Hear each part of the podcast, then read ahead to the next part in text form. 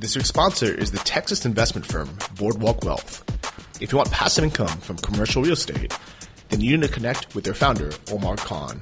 Visit boardwalkwealth.com slash iLab to learn more. We'll tell you more about them during the break.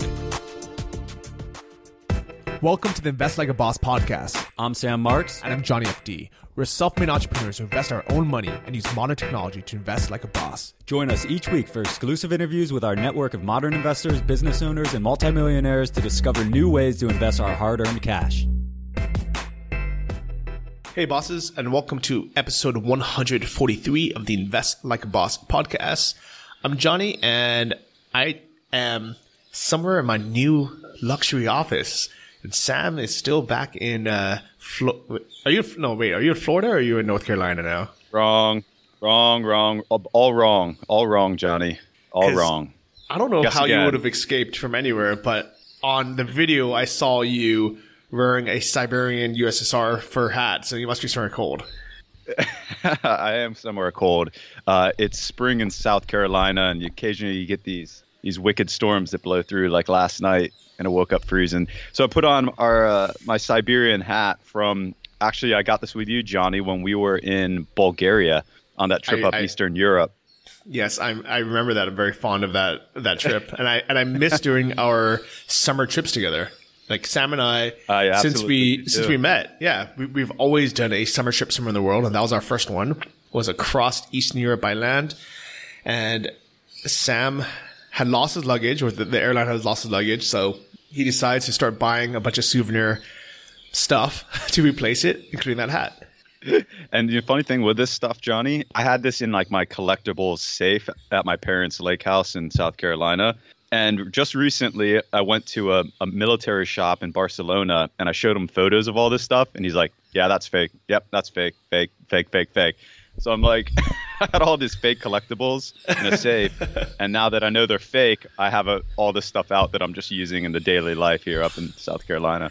yeah, that's good. At least you get to enjoy it because I didn't know how yeah. real that was stuff that the the relics were, but I mean they looked old, so whatever. It looked real. Eh, yeah. yeah, fooled me. I was going back to buy even more, but now I know. Yeah. Well, speaking getting fooled, the uh, li- nice luxury. Uh, European background I'm sitting at is actually my new Zoom background, my new Skype background. And I'm still sitting in the exact same place I've been for the last four weeks in this little apartment by the water here in Sri Lanka. So I I was completely fooled. Johnny took this had this fake Zoom background on, which looked like a luxury apartment in Ukraine, which is where he's supposed to be now, but he can't get out. Right. Mm-hmm. Uh, so I was like, "Are you in Ukraine? I'm so jealous. How did you escape Sri Lanka and get there?" And then all of a sudden, Johnny went, and the background switched to a new luxury apartment. And it reminds me that actually, I think I've been fooled by this multiple times in the last couple months with people on Zoom where I'm like, wow, they got a sick office. Uh, and I think it was just a fake backdrop that complements of Zoom. Yeah, and the technology is getting better and better. Where, you know, having a nine thousand dollar apartment maybe it's no longer worth it to to impress people unless they actually come over. Yeah. well, now that I can hear the birds chirping behind you, now I know for sure. Yep, you're in Weligama, Sri Lanka. yeah, it's always so, a giveaway. yep, I can't shut them up. Um, I'm, I'm indoors too, and but you know these birds, they're they're not just normal birds. They are beautiful parrots. Like most of them are green, but I've seen some yellow ones and blue ones. These are these are birds that people would buy for you know hundreds or thousands of dollars, like elsewhere, and I have mm-hmm. just dozens of them in front of my my door every day. Let me ask you, Jai, where was that photo that you just recently took in the bathtub, outside bathtub that would look pretty pimp? Yeah, that, that was another trick. oh, is it? I have no photos to put on my Instagram because I haven't been traveling. so I've been going through all my old photos that I've never posted. That was actually taken in Tulum, Mexico, at Pablo Escobar's old old, old mansion. No way. Mm. Baller. Yeah, that was a cool photo. I was like, damn, I'm I'm jealous. But actually, yeah, I would have been really jealous if it was last week and I was still stuck in the box in Charlotte. But since I've gotten out to the lake house, I am feeling like a $10 million uh, property in New York that's listed by uh, Serhant. yeah. I, I love that, and you know the fact is that now, like, I, I think that's the, the, the biggest. I think that's the best move possible is to spend, you know, your time in big cities like Manhattan or in Barcelona if you need to do business deals. You know, so go to Hong Kong for the weekend, do your deals, but then escape to the lake house and just relax, you know, spend time with family, with loved ones and just chill out and live a comfortable, easy lifestyle whenever you can. Man, we've talked about this, Johnny, and, and we're still navigating this through all the, the episodes and learnings that we've had on this podcast. But you said it to begin with, and I agree. That's man, bust your ass in your teens, 20s, and 30s, make it, and then chill the F out. Do what you want, but don't feel like you have to be compelled to live in a city to make money. Visit the city to make money or live in the city because you love it, but have those options. And I'm feeling that right now sitting at this lake house in South Carolina while everyone else is in relative quarantine in the big cities. And here they have you can still play golf, you go out on the lake every day on the boat. There's it's like nothing has nothing is even changed in this community. Uh, I don't live here, but it's just my parents. My pl- parents have had this place for several years now, and man, it just reminds me of what a great escape it is in any time, good times or in uh, more troubled times, and definitely enjoying the freedom now. So I have noticed that our parents' generation, I mean, maybe have they figured it out better than us and we just haven't figured it out yet? Because it seems like they all have the idea of having a summer home or a lake house. I know, uh, Ryan, this week's guest, you know, he has a great place in New York, but he's also escaped to his parents' lake house to just relax. And there's so many people who are stuck in cities and condos and apartments, you know, even really nice luxury apartments that don't want to be there because they want access to the outdoor space. Yeah, absolutely. I think traditionally, you know, most people there, there was a lot less travel, a lot especially a lot less air travel. So people would have a house in the city where they had to work and make money, and then they have a place that's maybe two hours outside, two hour drive that they can use every single weekend. It's close enough uh, and enjoy. But I think for us, Johnny, especially you and I, in our in our lifestyles, we just want maximum flexibility. So having two different apartments uh, within a couple hours of each other just comes with a lot of overhead, right? Or two different properties comes with a lot of overhead. And I think later in life, that's something we'll probably definitely enjoy having. But maybe right now, it's it doesn't justify the uh, the added overhead. Yeah, and I don't know if it ever will. Especially nowadays, it's so easy to rent a place for a weekend, either on Airbnb or you know these other kind of vacation rental sites that just wasn't an, an option in our parents' generation. So I really am very, very curious if with our generation, you know, which are basically the millennials, and a lot of people forget that millennials are now in their late thirties.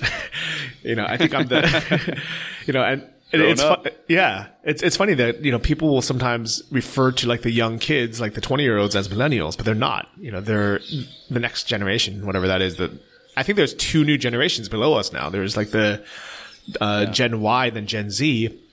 And with our generation, you know, people are turning, you know, 38, 39, you know, at the, the upper end of the millennials and in the lower mm-hmm. end, they're 30. And we're the ones, you know, who are either going to follow in our parents' footsteps or we're going to use, you know, this new way of living to say, you know what, maybe we don't want to own real estate. Maybe we want to rent it. You know, maybe we don't want to own a summer house or a lake house. Maybe we would rather, you know, rent it or travel to, to another country and use location arbitrage to get one even cheaper. I have it even better figured out, Johnny. We don't want to own it. We want our parents to own it, and we just want to use it. I, I think that's a big part of it as well. Put it all in my mama's name. yeah. So we're gonna see what happens. Um, but yeah, I'm, I'm really excited to uh, talk actually a little, bit, a little about real estate and see what's been going on, but also just kind of see behind the scenes because, you know, Ryan is a really famous guy. You know, he was on Bravo's uh, Million Dollar Listing New York, and he had a spin-off sh- show of his own. And you know, even on YouTube, he has a huge following. But I'm really excited to hear from from Ryan and you know, kind of see behind the scenes of what it's like doing a billion dollars in in real estate every year. Yeah, I'm pumped up, man. Ryan is the man, and also we haven't really touched luxury real estate as a topic yet. And I know it's not directly uh, related to investing and making money, but it, it, it is in a lot of ways. And we keep hearing this come up uh, in different episodes. On our family office episode, we are talking about luxury real estate and how it plays into these these kind of center millionaires lifestyles. And it just it, it struck me as something that we need to understand better. We need to understand the business side of luxury real estate. What is it like buying a $10 million property? What is it like selling a $10 million property? What are the carry costs involved? And it really makes a massive difference where in the world you own that. That's something that we've explored a lot on this episode. Uh, I have properties in Thailand, a couple in the U.S., and the and the, the overhead of carrying these properties on a yearly basis is immense. And just exploring what is it like to own property in a major city, a major hub like New York, and I just find it fascinating. It's something that I've always been interested in, even as a as a younger kid, but never dove into that much. Obviously, a lot of money to be made in selling real estate and some of the platforms out there like Zillow, etc. So I'm pumped up to have one of the nation's most uh, proficient people in real estate on the show, Ryan Serhant. Um, we'll talk a little bit more about some of his credentials in the outro, some of the books he's written, his shows, etc. He's a really interesting guy. Hey, and he's also a millennial. So when we talk about millennials, you know, we're talking about people that are, are running a big portion of the business interest in the world right now. We're not talking about the kids that are um, that are uh, you know living in their basement like I am right now at the lake house in South Carolina during quarantine. But the millennials are growing up uh, and they're playing a major part in the global economy. So I'm excited to have Ryan on and, and hear more about what luxury real estate economics are. Yeah, me as well. So without further ado, here's Ryan Serhant. All right, guys, we're back. Ryan, great to have you on the show. Welcome. Thank you for having me. Well, I mean, a lot of our listeners already know about you. It's great to have you on. And I would just, I know you got back into real estate back in 2008. We're going through a crisis right now, and you got into real estate yeah. in the previous crisis. So, uh, interesting Full times, circle, but man. first circle, Full right? Circle. You know what's funny though? Like when I when I got into the business, uh, literally the day Lehman Brothers filed for bankruptcy, you know, I was it, it was the worst time, but also the best time to get into it because I had no responsibilities. I had no bills. You know, like my biggest bill was my rent, which was eleven hundred bucks a month. Um, and I saw all these other salespeople and business people, my friends, who were really, really hurt. Right, all of a sudden they lost everything. Their home prices were were screwed. You know, they they lost their homes. And I just remember thinking, wow, I never want to put myself in a position where that could ever happen. I want to be real lean and real conservative if I can be fortunate enough to to build some sort of business. And you you never think another downturn is going to come. Like we all know that downturns come. Like we all know it. And we all know that it's probably every 10 years but we all behave as if they're never going to come. And then when they come, we all freak out like, oh my God, I can't believe this is happening to me. And it's just weird. My life was just so different in 08 and 09 compared to what it is now. And I'm like, I wonder what myself 12 years ago would have said to me today. my. I mean, how do you even get started in real estate in, in 2008? Like, what do you do to, to, to ignite your and start off your career there? Yeah, well, I I didn't get into it to to make it my career. Mm-hmm. I, I I had a choice, right? I had run out of money and I lived in New York City, and I knew I wanted to stay in New York City because I knew that no matter what I did here, that was better than moving home with my parents.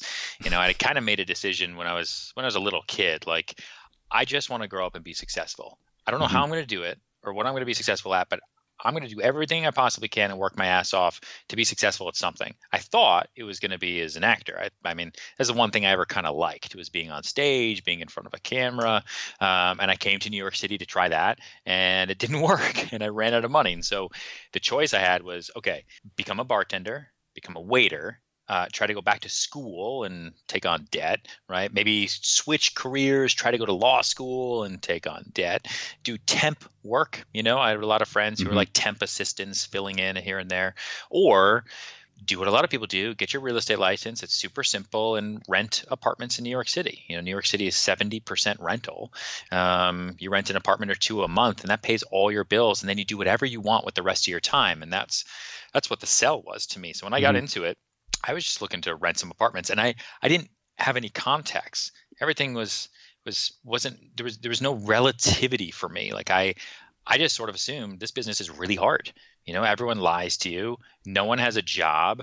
Uh, people pull out of deals left and right, and it's really hard to find new clients. And that's that's how I started. And then I just slowly over time realized, well, that's not all totally the case, but I'm actually really thankful that I learned in that type of environment because it helps mm-hmm. prep me for what we're going through now and it helped make me very, very um, thankful for, you know, good times and good markets and good clients. Yeah, right.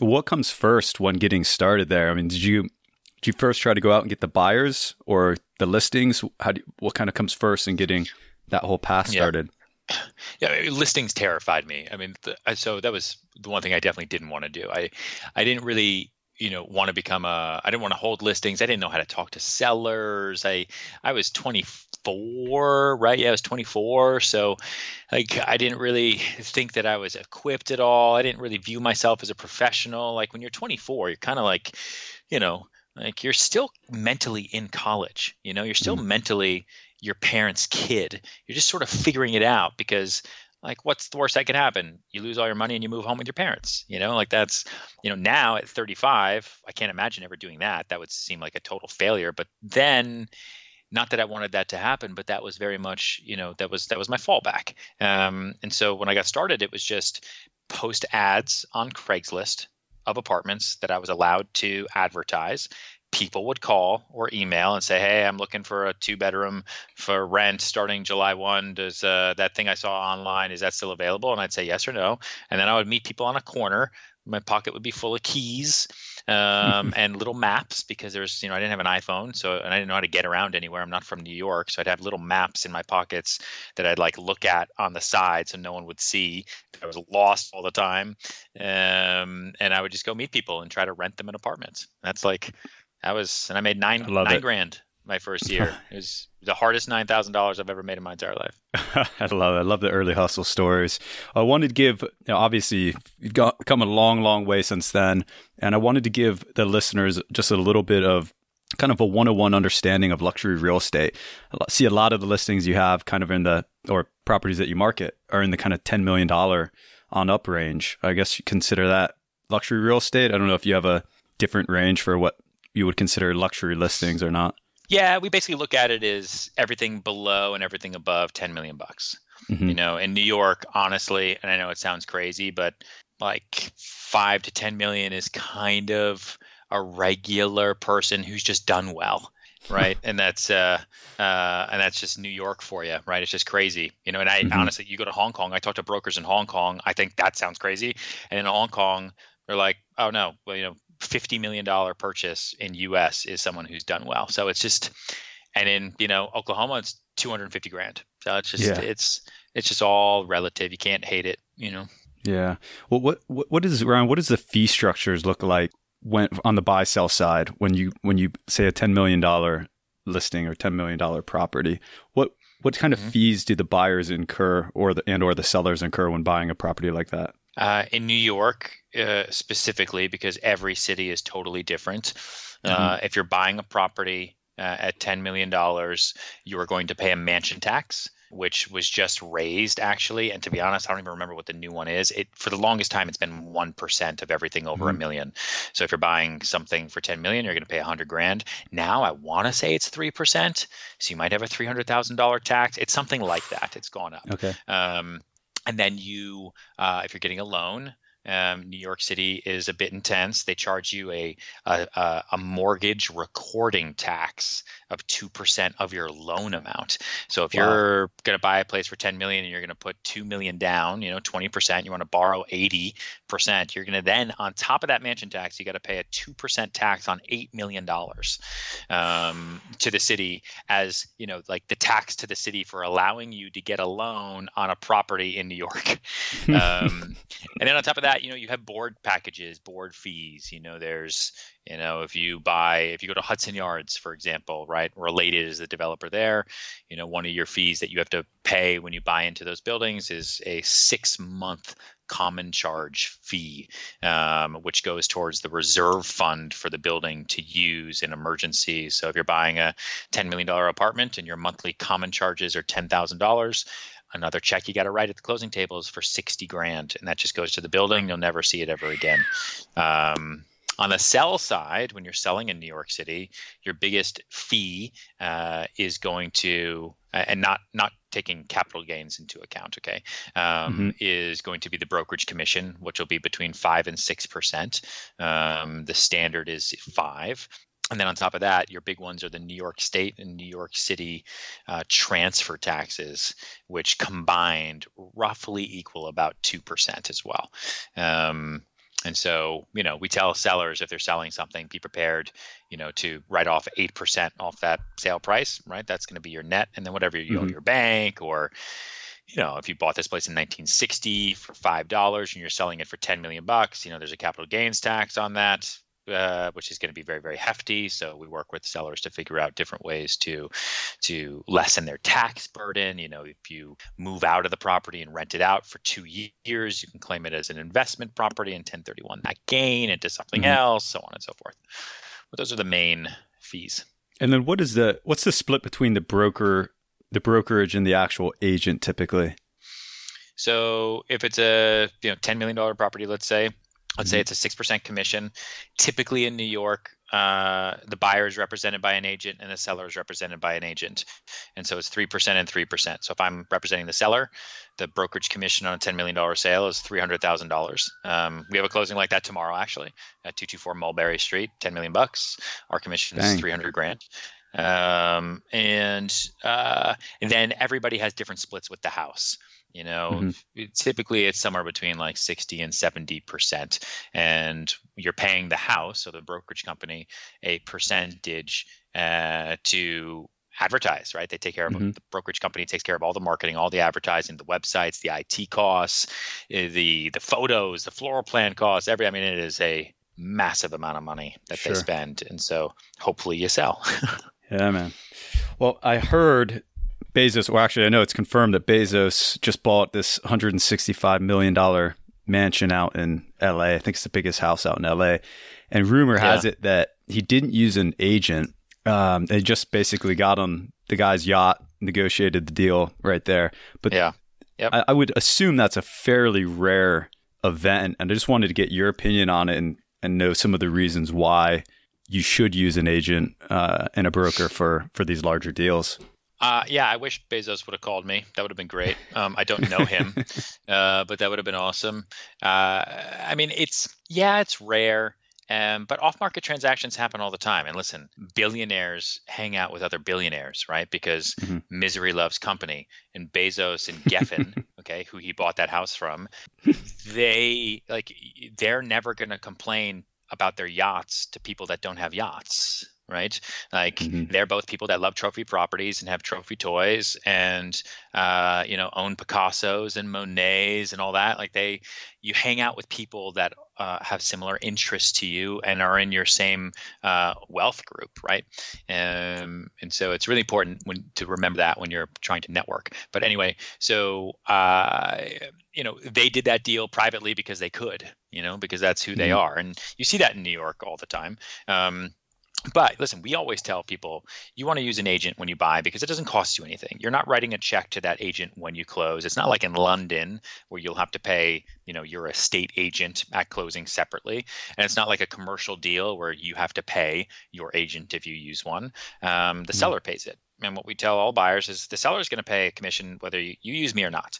So it's either all going to go to one guy whose fiduciary responsibility is just to the seller and not to you Okay. That's with mm-hmm. regards to the information they give you, the way they treat you, the due diligence items they give you. Um, or you bring me in and I'll go to battle for you. Like I will take a bullet for you. And if this is a bad purchase, I don't care about the commission. I care about you and our relationship. If you're going to buy something, you'll buy it through me you know, tomorrow, next year, whatever works. But I want to make sure you're protected because more often than not, when people go unrepresented into transactions, they end up buying something thinking they're a genius and then they didn't realize X or they didn't mm-hmm. realize why? Because no one told them because no one had to, right? If I am representing you, I have a fiduciary responsibility to you to tell you everything about that property, to walk you through the entire due diligence. You know, if we don't do an inspection, you can't blame yourself. Now you can blame me. So now they're like, I've got liability. Um, and would you go into battle by yourself against a seller who has one agent, if not two, an attorney, if not two, all mm-hmm. lined up against you? Like, I don't, I wouldn't do that. That sounds like an unfair battle. Well, I've I've heard actually we we had an episode a couple months back with a guy that ran a bunch of family offices, and he was saying that the biggest mistake that the new money clients run into is they come in, they have a big windfall, of sale of a business, massive inheritance, some sort, and they all rush out and buy these McMansions. And yeah. that the one of the biggest issues is they're excited, they go in, they just they buy it, and they don't realize that that, that they'll never be able to sell it that quick. And so a lot of times they'll yeah. buy it, they get bored of the house in six months, yeah. they want to get rid of it, and there's just no way that they can get what they paid for it. Uh, when it comes to these these kind of higher ticket, yeah, is, is this a pretty common event? Yeah, I mean, you have these, you know, and so sometimes sellers can get lucky, right? Mm. Because you have a big ticket item, either a spec house, something special, and someone just comes in and buys it and pays a number that they'll never get again because they don't care uh, until they do care. Um, uh, but then oftentimes, you know, sellers will have these properties that then don't sell. I mean, mm. you, you, know, at the same time, like we were selling a place, um, you know, in LA, right in Bel Air, originally listed for originally listed for two hundred and fifty million dollars. You know, then we brought it down and brought it down and brought it down, brought it down to one hundred and eighty-eight million dollars. Um, there's a property tour on it on our YouTube uh, vlog page wow. if you want to check it out. But you know, then you know, this guy thought the seller thought he was going to sell it for at least two hundred million and break all the records, right? Because someone was going to sell a company for a billion bucks and then come and want the coolest house ever made. He sold it for about ninety Hmm. Um, hmm. which is still a lot of money, but it was not nearly the windfall he thought he was going to get. And after all the time and all the expense and all the headache that went into it, like I don't know how much money he really made there, right? Because it cost him like it cost him nearly that much to build the damn thing. So oh. you know, so it's yeah. Um, but I'm all for new money buying property. That's that's a great business for me. Hey bosses, this week's sponsor is Boardwalk Wealth. You may already know that commercial real estate investing is a great way to earn tax efficient passive income. But there's a lot of sloppy underwriting out there. Projects get overbid, and deals may get structured to benefit the syndicator over the investors. You need a relationship with a syndicator that you trust. That's where Boardwalk Wealth comes in. Founder Omar Khan has years of institutional finance experience, and he offers ultra conservative deals on underpriced properties in Texas, Florida, and Georgia. He's also committed to radical transparency his investors. The best way to see if Boardwalk Wealth will protect and grow your hard earned money is to join their email list. You'll get Omar's unique reports on real estate and have first access to their deals. Plus, as a bonus to iLab listeners, he'll send you a free copy of Deal Minesweeper, his book on how to avoid getting burned by bad syndicators. So go to boardwalkwealth.com slash iLab to sign up and get your free book today. That's boardwalkwealth.com slash I-L-A-B when these properties go on the market and they have trouble selling, what what's the strategy there? Oftentimes, do they just continue to lower the price until it sells, or do you recommend that if it doesn't sell within a certain amount of time, you take it off the market and then list it in another format at some later point? Yeah. So again, every market is different, right? Mm-hmm. You you have to figure out who your buyer pool is, and if you're trying to let's keep it simple. If you're building a twenty million dollar house, okay, and there's a lot of them in New York and LA, um, you know, there's a lot of buyers who can afford that. But you have to remember too, no buyer of a twenty million dollar property is homeless. Okay. Mm. So it's not like their lease is up and they got to buy something and they got to move in tomorrow. Like that is a purely a want property, you know, and people who want $20 million properties are most of the time a pain in the ass. Um, and so that's who your target market and buyer pool is. And so you got to be smart. Like if you can hold that property and cover the monthly expenses for two years, you know, sometimes what we tell these sellers is, you know, the average days on market for a property 20 million and above is about two years. Are you okay with that? And then they're like, well, no, no, no, I'm not. I'm like, okay, well, what's your monthly carry? About 70,000. Okay, well, after 90 days, if no one shows any interest, it's going to be because of the price, because we're going to do our job as marketers and we're going to put it in front of everybody. Um, and we should probably then adjust the, the price, the listing price, because we're going to need to figure out that delta between your monthly cost and the eventual final sale price. And in all these cities, like you know, there's lots of taxes and there's lots mm-hmm. of new taxes. Like we've got properties, you know, that we put on the market you know, let's say last year, you know, big ones that then all of a sudden Albany decided in the middle of the night to increase the mansion tax by multiple percent and to increase the transfer taxes because they needed to go after some demographic for money. So they went after real estate this time. And all of a sudden it's like, okay, well now these properties are going to be too expensive given the new taxes. And you, you never pro forma for that. But at the end of the day, it's always price. But it can be very, very, very hard to determine how and or when to adjust because sometimes people just like really good deals you know like we mm-hmm. we have a house right now that was listed for 40 million dollars and we're selling it for 16 okay now it's and that sounds awful right but at the same time that buyer's only paying 16 because it's listed for 40 and had i adjusted it. it to 30 or 20 i honestly don't know if i would have found that guy because that hmm. buyer is just the type of person in this market right now who wants to buy blood. And at 16 it's still a good deal. It's not 40, but listen, like you you can't hit the jackpot all the time. Sometimes you just need to take the money that's put in your hand, close your hand and run. Mm-hmm, yeah, right. I think a lot of people would even be scared to make a bid if it's listed for 40 to go in and say, "Oh, I'll give them I'll give them 15." I mean, how do you even how yeah, do you even our, get to that yeah. point? Uh, w- with us, that's why you have an agent. I mean, we. Yeah. I'm very aggressive and I coach people and I guide them and I I don't believe in insulting offers. Who cares? Like mm-hmm. you offer 10 million bucks, what are they going to do? Say no? Sweet. Well, you didn't you weren't buying it anyway. But if there's an opportunity where they come back and say, uh, "Would you do 20?" All of a sudden, oh shit, I didn't really? Would you? Mm-hmm. So Barry uh, Rosenstern Stein, I can't remember his last name, huge hedge fund guy. He paid 137 million for his compound in East Hampton. Um, he then needed to sell his current place in East Hampton, which he listed for 70. And I'd shown it a couple times um, last year. Had been on the market for a long time. Never really adjusted the price, and I knew they were open to offers, but you know they kept saying the number's gonna it's got to have a five in front of it, 50 to 70, um, and then it sold yesterday for 37, so half off. And that buyer went in and just said, This is what I'll pay for it. I know you don't want it. I know you're probably going to think it's insulting. You let me know. I'll probably be around for the next couple days or so. And then you have a come to Jesus meeting with your seller. Do you do you want to take the deal? You don't have to. Like, you know, the difference between New York and a lot of other places though is that there's no there's no pre-contracts. So you're not signing a contract with any earnest money and then getting a due diligence period, right? In New York, it's just it's all verbal.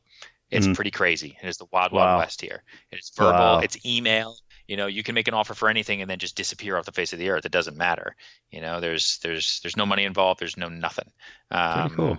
But you see, even in LA, like that stuff doesn't really stop people from making offers and then pulling out. Bezos is all, also going to buy that mountain in LA for ninety million dollars. He he went to escrow, okay, with NDAs across the board, and then when the market fell away, he canceled the escrow and pulled out. Got his money back. Holy crap! Yeah. What else are you going to spend your money on if you're Bezos? Space space flights and mountains. Dude, one of my first big deals ever was uh, at 45 West 67th Street on the Upper West Side a guy found me on the internet. I totally thought he was a con artist, crazy. It was a really long, insane deal, and I won't bore you with all the crazy details. But uh, eventually, he bought it for eight point three million dollars, um, and he paid cash. And he has never been there to this day. Um, oh my God. Uh, hasn't even come to New York to this day. And there are just a lot of people who make so much money that they need to figure out what to do with it. Like, yeah. you can only put so much money in the stock market or in your own business, and you know you got to diversify. And real estate over the long term is a historically safe and sound investment that you can actually use. Right. So Bezos and all these guys are like, you know, if if you have 150 billion dollars what's 170 million of it in a one of a kind home in LA that'll never exist ever again? You don't mm-hmm. ever have to sell it, you know, and one day you can pass it on to your kids, or you'll get some other really, really rich guy that comes to you that just wants Bezos's house. Right. And I'll give you 250 and then, all right, fine, I'll sell it for 250. Jesus. Well, for most of your buyers, uh, is everyone, I mean, these are huge numbers, right? But of course, your clients, your buyers, are people have done really well for themselves for the most part. Are most people paying cash or or using financing?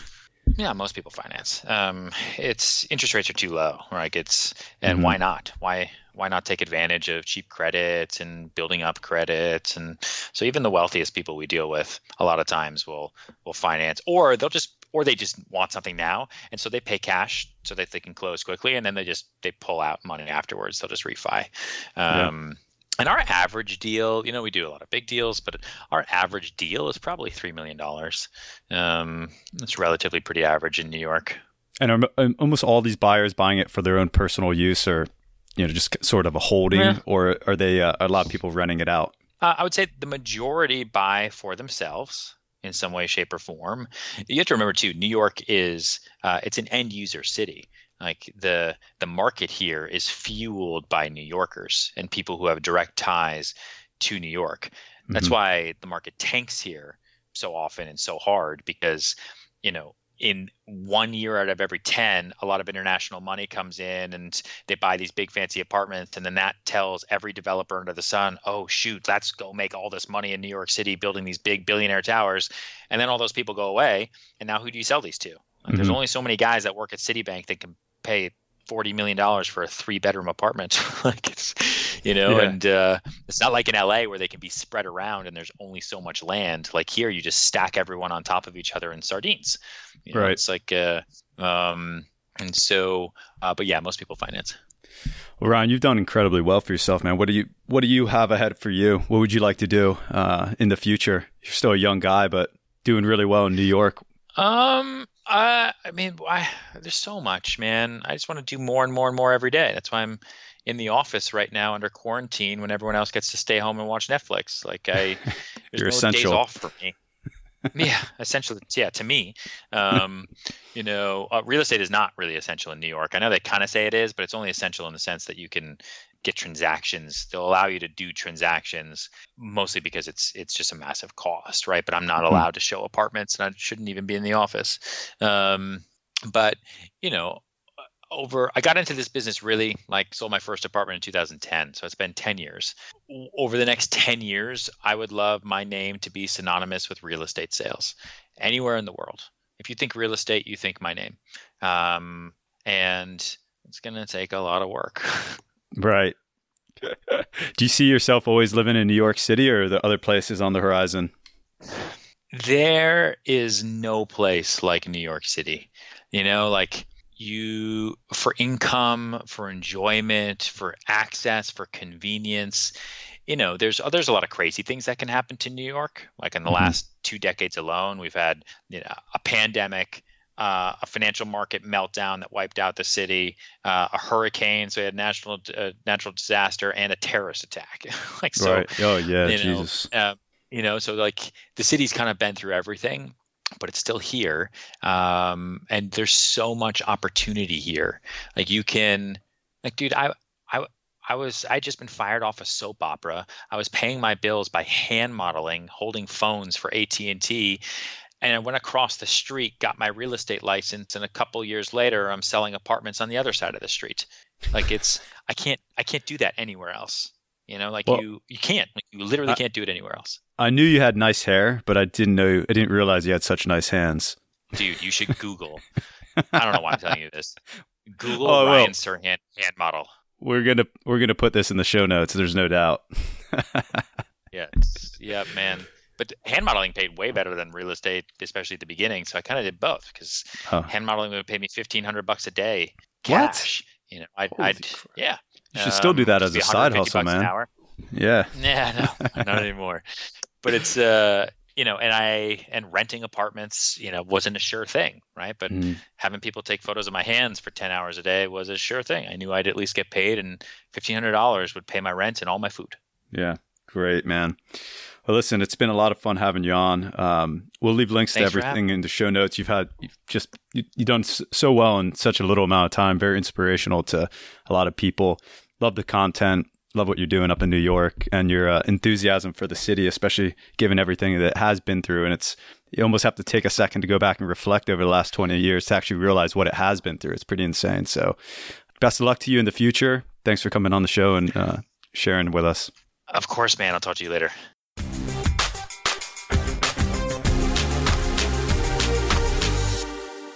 Ooh. And Sam, I'm not gonna lie, I just binge watched a bunch of million, uh, Millionaire Listing New York after this interview, and it's it's awesome. Are you a super fan now? I think I am. I'm a fan of Ryan. I mean, he's a cool ah. guy. I watched his first episode cool. when he was introduced um, in the show like six years ago or something like that. And it was funny. The opening scene was him in the shower showing like naked with his butt showing the camera. And he, Great. he was a machine. He would say like, ah, you know, wake up every day at, you know, 445, work out for an hour and just like basically just crush it all day, every day. And it seems like five years later, he's still doing it. Yeah. Good old American hustle, man. He's, uh, I think he's 35. So he's, he's, I'm the same age as him. I can't even say we're all the same age, Johnny, because you're two years older now. You're, you're barely a millennial, man. I, oh, I'm literally the, at the edge of millennial. one more year and I would have dropped off. What, what's a what's ahead of a what's ahead of a millennials? What's the generation before? The older generation? Is that the baby boomers? Are you almost yeah. a baby boomer? No, no, no. There's no way. yeah, actually, I don't, I don't know. I'm curious. okay, generations. Yeah, we'll just we'll say you're a so- solidly a millennial with Ryan, of course. good company, very good company. Did you have a chance to check out his hands? They were actually very nice. I'm actually very, I was actually really very nice. impressed. Yeah. Yeah. Fifteen hundred dollars a day to be a hand model. That's pretty good. I don't I don't think I uh, mine are kind of dang I don't know what the word is, but they're not yeah, they're not uh, Serhant's hands. So. so I've actually I can't be a hand model, but I've actually gotten a lot of compliments from normally cashiers and just random girls on my nails. And I've never known why, but like at least a dozen times in my life, random girls have said, "Oh, wow, you have really nice nails." Well, it's probably because you gave them a big tip and you just let your hand kind of float there next to the money, and they were just trying to come up with some quick compliment. No, no, this would be at, at like I've never noticed your nails, Johnny. Yeah, yeah, you should take a look uh, next time. They're pretty nice. So I've looked it up. Right. Okay. So uh, millennials are born between 1980 and 1994. The older oh. generation born between 1965 and 1979 is Gen X. Gen X. Yeah. Why did I think Gen X was below us? It must be Gen Y's below us. Yeah. Uh, you know what? I don't know if there is a Gen Y. It just goes to, to hmm. Gen Z that's born from 95 to 2015. I feel like they've widened the gap of millennials because I felt that 37, 38 was the, the cusp. And that would put you born in like 87, 88. But if it's going to 94, they're just yeah, there's a lot of millennials now. Yeah. Wait, no, no, no, no, no. no that's yeah. correct. Yeah, yeah, yeah, that's correct. Yeah. So 94 is the young end. Yeah. what what is it? 83 at the high end? No, at 1980. So you, the oldest you can be is 38. 80, okay. 40. Yeah. Yeah. No, 80 would be 1980 would be 40 because I was no. born in 85 and I'm 35. Well, I guess it depends on what um what month your birthday is, but anyways, just further proof that you can uh, you can run a business and do finance without knowing any basic math. or or know how to read. yeah, but aside from knowing how to read and doing math, I thought this was a really interesting episode. I mean, first, I really liked kind of seeing behind the scenes because normally when you see someone on TV, especially on a reality show, you don't really get to know them. You, you don't, you know, and Ryan just seems such a like a down to earth guy, and I really liked hearing his backstory on how he started in real estate and how really anybody can, with the drive and hustle, can build a very successful business. I agree completely, man. The story of him going out and just hanging out around New York in 2008 and picking up clients was awesome. Um, so he used to just like go out to Starbucks and he figured, well, if, if people are in Starbucks in 2008 in like this great recession and they're buying lattes, then certainly they have enough money to be one of his clients, right? The people are still doing pretty yeah. well. But I love it, man. I, I, were you? Did you visit New York during the Great Recession? Uh, the only reason I ask is I happened to be there when uh, what was it? Bear Stearns went out because I had a friend that was working at Bear Stearns. They just got mm-hmm. hired and then just got fired two weeks later, and I was there and I was like, "This is all ma- This is just a crazy time to be graduating college, which was like it was the year I got out of school, and I'm like, I don't know, this has got to be the worst time in the history to be to be getting out of college and looking. yeah, I, so I've been in New York a bunch of times because I had a friend who went to Columbia out there, and I remember the first few times I went, you know, before the you know before 2008 people were just spending money like like nothing, just like hotcakes. And mm-hmm. afterwards, it was it was completely different. I mean, people were just so cautious with you know with even buying drinks at a bar. I mean, it just like it was it it went from picking up a tab for everybody to you know, limiting themselves and saying, you know, ah, maybe I'll just have a beer, you know, mm-hmm. like instead of having a, a, a mm-hmm. whiskey or something. I wonder if people are, are ever going to be able to, or actually they will, of course, but how long is it going to take people to go back to their normal spending and binging habits? Everyone right now is experiencing the cheapest month that they've ever had expense wise in probably the last five years, right? I mean, you're literally just buying food and maybe ordering some products to your house off ecom but I guarantee everyone's spending is significantly down. And people are probably some a lot of people out there, like if they have a house like this with some property and stuff, they're probably like, you know what? This wasn't all that bad. Like I learned some yoga, I learned a couple new skills, I started a little online gig, I spent some quality time with loved ones, and I spent half as much as I normally spend. It's gonna be like going back and ramping up your spending to to the heights. Gonna I feel like it's gonna take a little bit of time and adjusting you know, that's the, the logical, rational mm. thing. But we have to forget how strong FOMO is and how strong the power of wanting to kind of one up everyone is or be someone or just be significant. Right now, it's very easy to not worry about that because no one else is trying to one up you. Yeah. I mean, even if you think about it, the, the traffic on Instagram has dropped because less people are not posting as many photos. They're not showing like, oh, look how, you know, how cool my life is. Look what I did this weekend. Yeah. It's a good thing for the world. Yeah.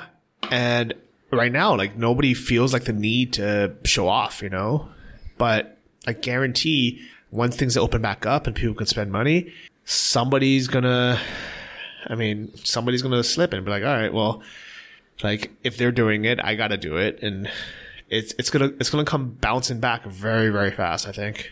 Yeah, the FOMO is real, man. Actually, the only FOMO I've had from Instagram in the last month is your photo in the tub, which isn't even real. Ah, see, and and that's something you have to remember is most of the things we see on Instagram or on online are not real. I mean, it's yeah. I mean, literally, it's a whole industry of trying to make people feel less about themselves unless they buy something, unless they own something for them to Shiny you know ob- to be happy. Yeah. Shiny objects reflect a lot more than they reveal. Mm. Wise words. Wise words. That is very wise. I love it.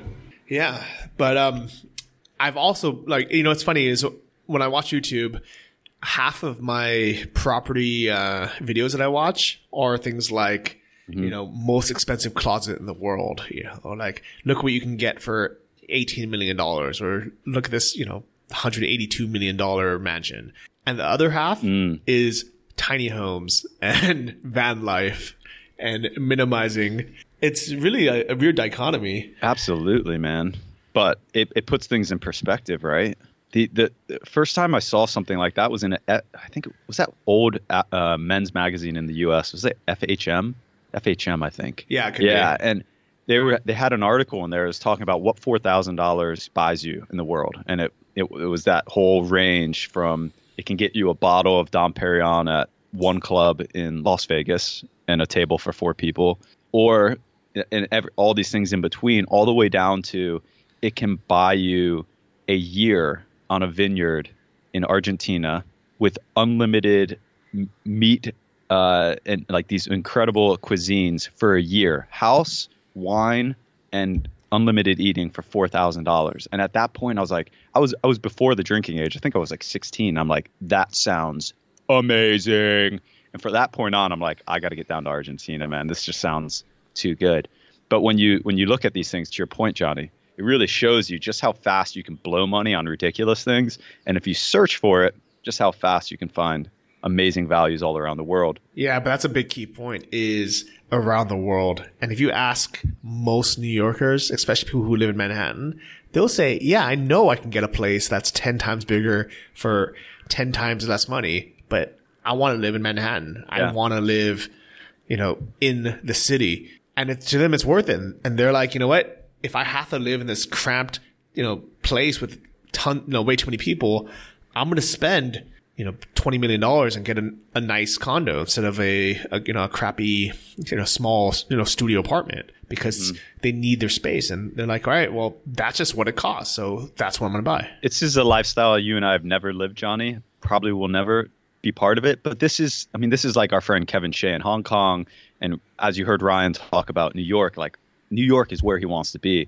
He's the man there. He has this great incredible network. It's similar to to Kevin in Hong Kong. And like when you're there and you're building up this network around you and you're improving your lifestyle and becoming more and more influential, that's got to be really cool. And I, I can't relate to it because the closest I was ever to that was like being the president of my fraternity in college, but nothing like to the level that these guys have done it. And, um, you know, hear from Ryan, he's, he's 35, he's been incredibly successful and that's where he wants to be. He wants to be in New York. He wants to continue to do better and better and better. It's uh yeah.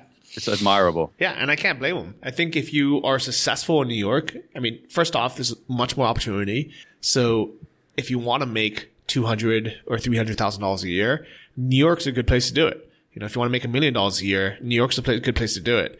And if you can afford it and you want to enjoy, you know, if you want that hustle and bustle, you want that energy, you want to be in, in Manhattan, you know, mm-hmm. call up Ryan you know, he'll set you up with the place. yeah, for sure. I, I just, I have you, we got to list some of his listings there, but I just, I loved what he was saying about how, you know, I got to be honest, seven, ten million dollars in New York, just kind of someone that's doing okay. So yeah, it just puts in perspective like how much money is there and how much of the world economy touches New York in some capacity. Yeah, it, it is crazy, and it's a it's a place where people park a lot of money. I mean, I'm I'm hundred percent sure that if it wasn't for money coming in from China and from other foreign investors, the real estate market in, in, New York would not be as expensive as it Absolutely. is. Man, Johnny, so any more takeaways from this episode? It was super great to have Ryan on. I thought it was really entertaining. Looking forward to going back and listening. Yeah, it for me, it, like just hearing his story and how someone can come up from, you know, like literally, literally someone with no money and, and, thinking, all right, well, what can I do to kind of get by and build something for myself to where he is now? I mean, because he didn't get, I mean, you have to remember this is a lot of people assume be, he's famous because he's on TV or he's successful because he's on TV. But you have to remember that to get to that point first, you have to already be a good real estate agent. So, you know, it definitely, you know, threw uh, gasoline on his fire, but he was already on track to, to getting there. Yeah, absolutely. And one thing we didn't talk about on the episode, but I know he's a big proponent of is improv and learning to do improv. Whether no matter what business you're in, knowing how to improvise in certain situations is really important. So he always says he tells people that work for him and and to ask them for advice, just go out and take an improv class, get really comfortable because doing improv has got to be extremely uncomfortable for a lot of people, right? Especially as you get older and older. So um, I think that's really good advice. It's something I'm maybe something I'll do in the future. Um, but it's probably very good advice for especially younger people starting out because if you can go into an improv class and get comfortable, it's going to make you a lot more comfortable and probably a lot more successful in all of your future endeavors. Yeah, I definitely, definitely agree. Uh, so yeah, big thanks to, to Ryan for coming on, uh, this week. Uh, also, thanks to our sponsor, uh, Boardwalk Wealth, with uh, Omar Khan. Yeah, absolutely. It, it, so Omar, uh, we've had him on the, the, podcast a couple of times. I've actually invested in a deal with him in Austin, Texas, on a multifamily property. But I, more than anything, I find his material that he puts out super helpful. Um, you know, we mentioned like getting on Fundrise's newsletters. Very similar. If you want to learn more about multifamily property without the hustle and bustle of of sales stuff, join Omar's mailing list. It's um, it's incredibly pointed, and you'll learn a lot just by reading through it. Also, for Ryan's stuff, man, check out his website. He's got a great website, ryanserhant.com. You can also check out his real estate side of things, serhantteam.com. And as Johnny said, if you have any luxury real estate needs, either on the buy or sell side, especially in the U.S. in major hubs, give him a shout. See if he can go to work for you. Yeah. And he's also got a he's also got a book, um, Sell It Like Serhant, which I'm going to read and looking forward to doing that. Yeah. I, I think that'd be really, really cool. Um, yeah, and if you guys want to check out Boardwalk Wealth, uh, we'll have a link for you in the bio, but I believe it's boardwalkwealth.com slash ilab. That's I-L-A-B. Yeah, and big thanks to everyone who's left reviews on the iTunes store as well for the podcast, as well as our Patreons. You guys help keep this show going. I hope you guys have been enjoying all this quarantine content with you know, three plus episodes a month instead of us going down uh, to one. So big thanks to all the Patreons. If you want to support the show, just go to investlikeaboss.com, click on Patreon. And this week, I want to thank Hilton90, who says, five stars, beginning investor. You guys rock. I have a great income, but want to become more knowledgeable on how to invest wisely to secure my retirement. I pre- appreciate your advice and love your podcasts. I listen every day. Keep up the good work. Thank you, Hilton. And yeah, thanks to all of you guys. Spasiba, guys. We'll see y'all next week and with some more uh, knockoff uh, World War II memorabilia on our heads. Coming to uh, eBay soon under Sam Marks. yeah. Got to generate that quarantine income. Yeah. All right. See you guys.